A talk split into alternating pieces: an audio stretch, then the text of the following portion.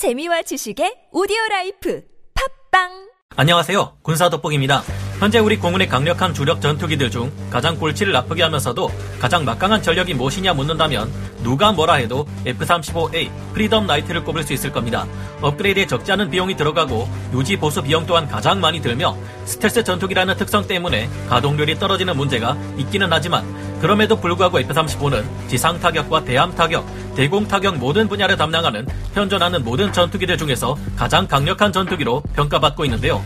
이 점은 우리 한국 공군의 F-35A 프리덤 나이트에도 마찬가지로 적용되고 있습니다. 2022년 1월 27일 국내 동아일보 및 여러 언론 보도에 따르면 2014년 차세대 전투기 FX 3차 사업으로 도입되기 시작한 최초의 스텔스 전투기 F-35A 40대가 1월 25일 드디어 배치 완료되었다고 하는데요. 한국 공군의 이 F-35A 40대가 동시에 날아올라 작전을 수행할 경우 북한의 미사일이 발사되기 전 사전의 위협을 제거하는 킬체인에 있어 가장 효과적인 수단으로 사용할 수 있습니다. 뿐만 아니라 남중국해의 해상교통로뿐만이 아니라 서해의 많은 부분을 힘으로 차지하려는 중국 항공모함 전단에게 있어서도 절대로 감지할 수도 없고 절대로 반격할 수도 없는 한국군의 가장 강력한 타격 수단이 바로 F-35A 40대입니다. 왜 그럴까요? 오늘은 그동안 잘 이야기하지 않았던 한국 공군 소속의 F-35A 프리덤 나이트가 가진 구체적인 전력에 대해 자세히 분석해보고 압도적인 전력을 가진 중국의 항모 전단을 끝장낼 한국 F-35의 최종 병기는 무엇이 될지 알아보겠습니다. 전문가는 아니지만 해당 분야의 정보를 조사 정리했습니다. 본의 아니게 틀린 부분이 있을 수 있다는 점 양해해 주시면 감사하겠습니다. 차세대 F-35A 블록4가 기존 F-35와는 차원이 다른 이유 결론부터 말해 우리 공군의 F-35가 중국 항공모함 전단을 초토화시킬 수 있는 것은 JSM의 존재 덕분입니다. 스텔스 전투기에서 스텔스 순항 미사일을 운용하는 격인데요. 비행갑판의 길이가 304.5m에 달하고 만재 배수량이 67,500톤에 이르는 중형 항모 야오닝 항공모함은 현재 24기의 제25 함재 전투기를 운용할 수 있으며 두 번째 항모인 산둥 항모는 약 32기의 제25와 8개의 회전 입기를 합해 총 40기 정도의 항공기를 운용할 것으로 보입니다.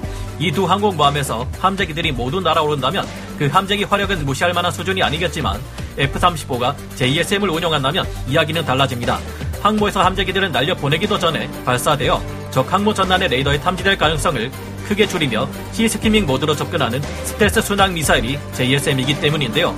JSM은 적의 레이더에 잡히지 않는 장거리 순항 미사일로 탄도重량이 125kg에 달하며 비행 형태에 따라 사거리가 185km에서 555km에 달합니다. JSM은 적외선 연령상 유도 방식을 채택하고 있으며 해수면의 높낮이에 따라 더 낮은 저고도로 진입이 가능하게 만드는 파고 적응형 시스키밍 기술을 가지고 있습니다. 덕분에 지구 공면 효과에 의해 수상함에서는 보이지 않는 수평선 밖 저고도에서 접근해 적이 대응할 시간을 크게 줄일 수 있는데요.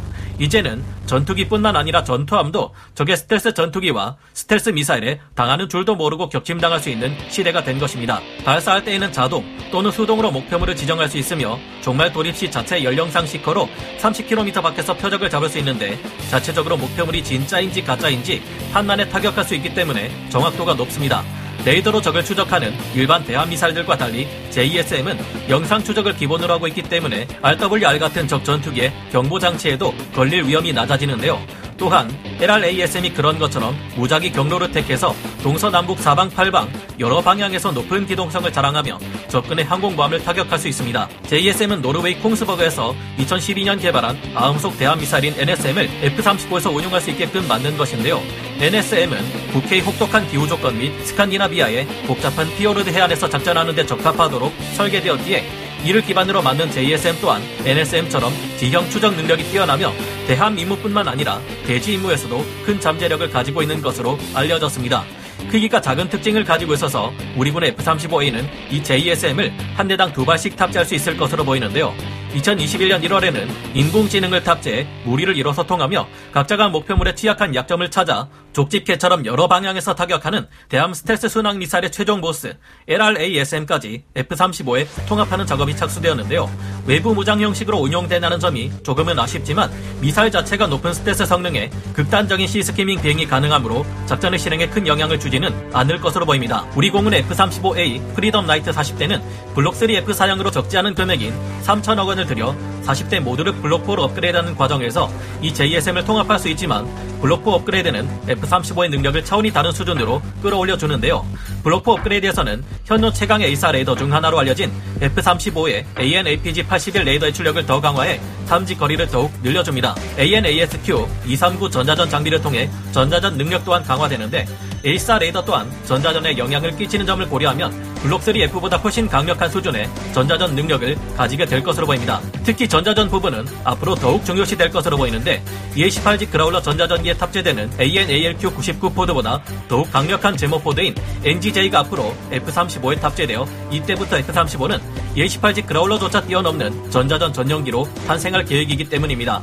훗날 이런 강력한 업그레이드를 진행하기 위해서는 그 이전 단계인 블록4 업그레이드가 필수로 요구될 듯한데요. 적의 위협을 360도 감지하게 해주는 이오다스와 적외선 탐지 및 추적 장비인 EOTS 또한 업그레이드되며 무엇보다 내부 무장창에 중거리 공대공 미사일인 AIM-120 암람 탑재량을 6발로 늘려줍니다. 현존 최강의 장거리 공대공 미사일로 우리 국산 전투기 KF-21에도 탑재되는 미티어 미사일 또한 통합되며 JSOW, WCMD와 같은 활공 유도 폭탄 또한 통합되는데요. 여기에 더해 XQ-58A 발키리와 같은 무인기들과 유무인 복합 전투가 가능하게 만들어주는 MUM-T 기능이 블록4 단계에서 통합됩니다. 유무인 복합 전투 체계 및 JSM 등의 통합으로 인해 블록4로 업그레이드 될 경우 우리 군의 F-35는 지금과는 차원이 다른 전투력을 보유하게 될 것으로 보이는데요. 최근 미 해군의 F-35C가 착함하는 과정에서 엔진 이상이 일어나 바닷속에 추락하는 일이 일어나 한동안 F-35를 더는 믿을 수 없다는 주장이 속출하기도 했지만 결과적으로 전체적인 평가를 보면 F-35C의 평가는 나쁘지 않은 것 같습니다. 현지 시각 2월 17일 해외 언론 매체 디펜스 뉴스에서는 미 해군에서 최근 F-35C의 첫 작전 배치를 마치고 귀환한 칼빈슨 항공모함 타격 전단 운용 사례를 바탕으로 이른바 슈퍼 스쿼드론이라 불리는 F-35C 확장 비행대 편대를 추진 중이라고 하는데요. 이는 원래 14대를 한 개 대대로 운영하려던 계획이 변경되어 앞으로 20대 F-35C가 항모 전투단의 한 개 비행대대로 구성되며 이제 미 해군은 F-35C 한 개 비행대 전력만으로 전략적인 능력을 발휘하는 세계 최강의 함상 비행대를 가지게 될 것을 의미합니다. F-35의 결함이 여전히 많은 것도 그 때문에 가동률이 떨어져 비상시 가지고 있는 40대 전력 전부를 활용하기 어려울 수도 있다는 것도 사실입니다.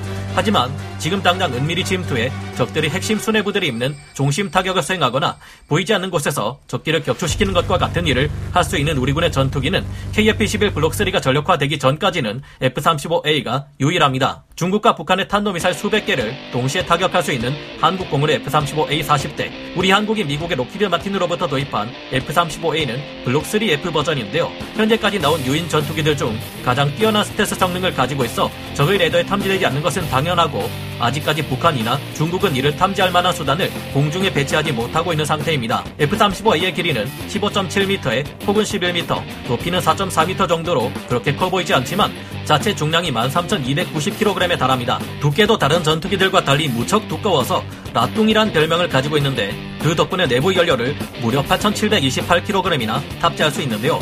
거기에 F-22에 사용된 F-119 엔진의 추력 향상형이며 현존하는 엔진 중 가장 강력한 190kN의 추력을 낼 수 있는 F-135 PW-100 엔진을 단발로 탑재하고 있습니다. 엔진이 단발이기 때문에 기동성 면에서는 다소 논란의 여지가 있지만 연료 탑재량이 많고 추력이 강력해 항속거리가 2,800km에 달하며 작전 반경 또한 1,093km에 달합니다. 현재 우리군의 F-15K가 가진 전투행동 반경 1,900km 수준에는 미치지 못하지만 F-35 또한 넓은 작전 반경을 가진 덕분에 우리군의 청주 공군기지에서 한 번 출격할 경우 북한 전역에서 임무를 수행하고 돌아올 수 있습니다. F-35는 스텔스 모드로 적진 을 무력화시키는데 사용할 수도 있고 미군과 함께 연합작전을 구사할 경우 빵빵한 전자전기들의 재밍 지원을 받을 수 있기 때문에 비스트 모드로 활용할 수 있습니다. 이럴 경우 F-35는 내부 연료를 모두 채우고도 9,733kg의 여유 중량의 엄청난 수준의 무장을 탑재할 수 있는데요. F-35는 내부 무장창에만 2,600kg에 달하는 무장을 탑재할 수 있고 beast 모드를 활용할 경우 외부에 6,800kg의 무장을 추가 탑재해 총 9,400kg 중량의 무장을 탑재하는 것이 가능합니다. 이 정도면 거의 준폭격기나 다름없을 정도의 무지막지한 무장인데요. 스텔스 모드의 우리 F-35 40대가 동시에 날아오른다면 적진 깊숙이 침투해 2,000파운드급의 JDAM 등을 투하해 핵심 시설을 일시에 날려버릴 수 있습니다. 다만 JDAM은 목표물에서 24km 거리까지 근접해서 떨어뜨려야 한다는 단점이 있는데요. 그러나 블록 four 업그레이드를 통해 지상 정밀 폭격 또한 더욱 손쉬워질 것으로 보입니다. 블록 four 단계에서 F-35는 지상 위의 이동식 미사일 발사대 등을 처리하기 위해서라면 손쉽게 이를 해결할 수 있는 유도폭탄 GBU-53B 스톰브레이커를 대당 최대 24발까지 탑재할 수 있습니다. 스텔스 모드에서는 내부 무장창에 8발의 GBU-53B 스톰브레이커를 탑재할 수 있는데요. 하늘의 arsenal ship 개념을 실현시키기 위해 탄생한 이 GBU-53B 스톰브레이커는 크기가 작아 많은 양을 탑재하기 쉬우며 사거리가 72km에서 110km 이르는데요. 덕분에 단 한 대의 beast 모드 F-35만으로 광범위하게 퍼져 있는 24대 이동식 미사일 발사 차량들을 일시에 무력화시킬 수 있습니다. 불발탄이 없다고 가정하고 블록4로 업그레이드된 우리 공군 F-35 40대가 모두 일시에 뜰 경우 스텔스 모드에서는 320개의 미사일 발사 차량을 무력화할 수 있고 beast 모드일 경우에는 무려 960대에 달하는 미사일 발사 차량을 일시에 모두 파괴할 수 있습니다. GB-53B 스톰브레이커는 벙커버스터 역할은 할 수 없다는 것이 아쉽지만 GB-39 SDB를 동원할 경우 벙커버스터로서 지하 6m 이하의 목표물까지 파괴할 수 있습니다. 만약 우리가 적의 위협에 맞서 핵무장을 할 수 있다면 지하 수십 미터를 관통하는 핵 벙커버스터이면서 0.3kton에서 50kton의 위력을 발휘하는 B61-12 전술 핵폭탄을 정말 최악의 경우 운용할 수도 있을 텐데요. 이미 F-35는 내부 무장창에 B61-12 전술 핵폭탄을 장착해 투하할 수 있도록 테스트가 끝났기에 우리가 미국에 의해 핵 보유국으로 인정받을 수 있다면 적의 핵미사일에 공격받기 이전 먼저 적진으로 들어가 공격받는 줄도 모르고 우리의 전술 핵폭탄을 발사해 적진의 핵심 시설을 끝장내 버릴 수도 있을 겁니다. 현재 우크라이나 내에서 산발적인 교전이 계속되고 있으며 큰 전연전이 발생할 가능성도 아주 높은 상황이라는 점을 생각해보면 적들이 전쟁을 일으킬 수 없도록 할 수 있는 치명적인 무기 체계를 보유하는 것은 절대 미뤄서는 안 될 일로 보입니다. 우리 공군 F-35가 KF-21 블록3 전투기가 등장하기 전까지 적들의 도발을 억제할 수 있는 가장 강력한 수단이 되어주기를 그리고 이를 운용해본 경험이 우리의 KF-21 블록3 스텔스 전투기를 개발 및 운용하는 데도 큰 도움이 될 수 있기를 바래봅니다. 오늘 군사 돋보기 여기서 마치고요. 다음 시간에 다시 돌아오겠습니다. 감사합니다. 영상을 재밌게 보셨다면 구독, 좋아요, 알림 설정 부탁드리겠습니다.